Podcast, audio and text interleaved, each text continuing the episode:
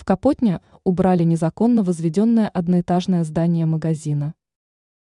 Случаи незаконного строительства объектов в городе далеко не единичные случаи. Благодаря работе инспекции количество нелегальных построек значительно сокращается. По информации агентства «Москва», пресс-служба Госинспекции по недвижимости Москвы со ссылкой на его начальника Ивана Боброва сообщила о выявлении и ликвидации постройки, возведенной нелегальным путем.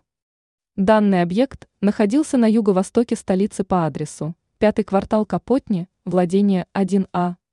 Отмечается, что указанная территория была взята в аренду у города пользователем, который допустил нарушение при использовании участка. Бобров отметил, что по договору необходимо было ликвидировать постройку и освободить территорию по истечению определенного времени. По его словам, условия договора не были выполнены, поскольку арендатор по-прежнему использовал территорию и постройку для своих целей.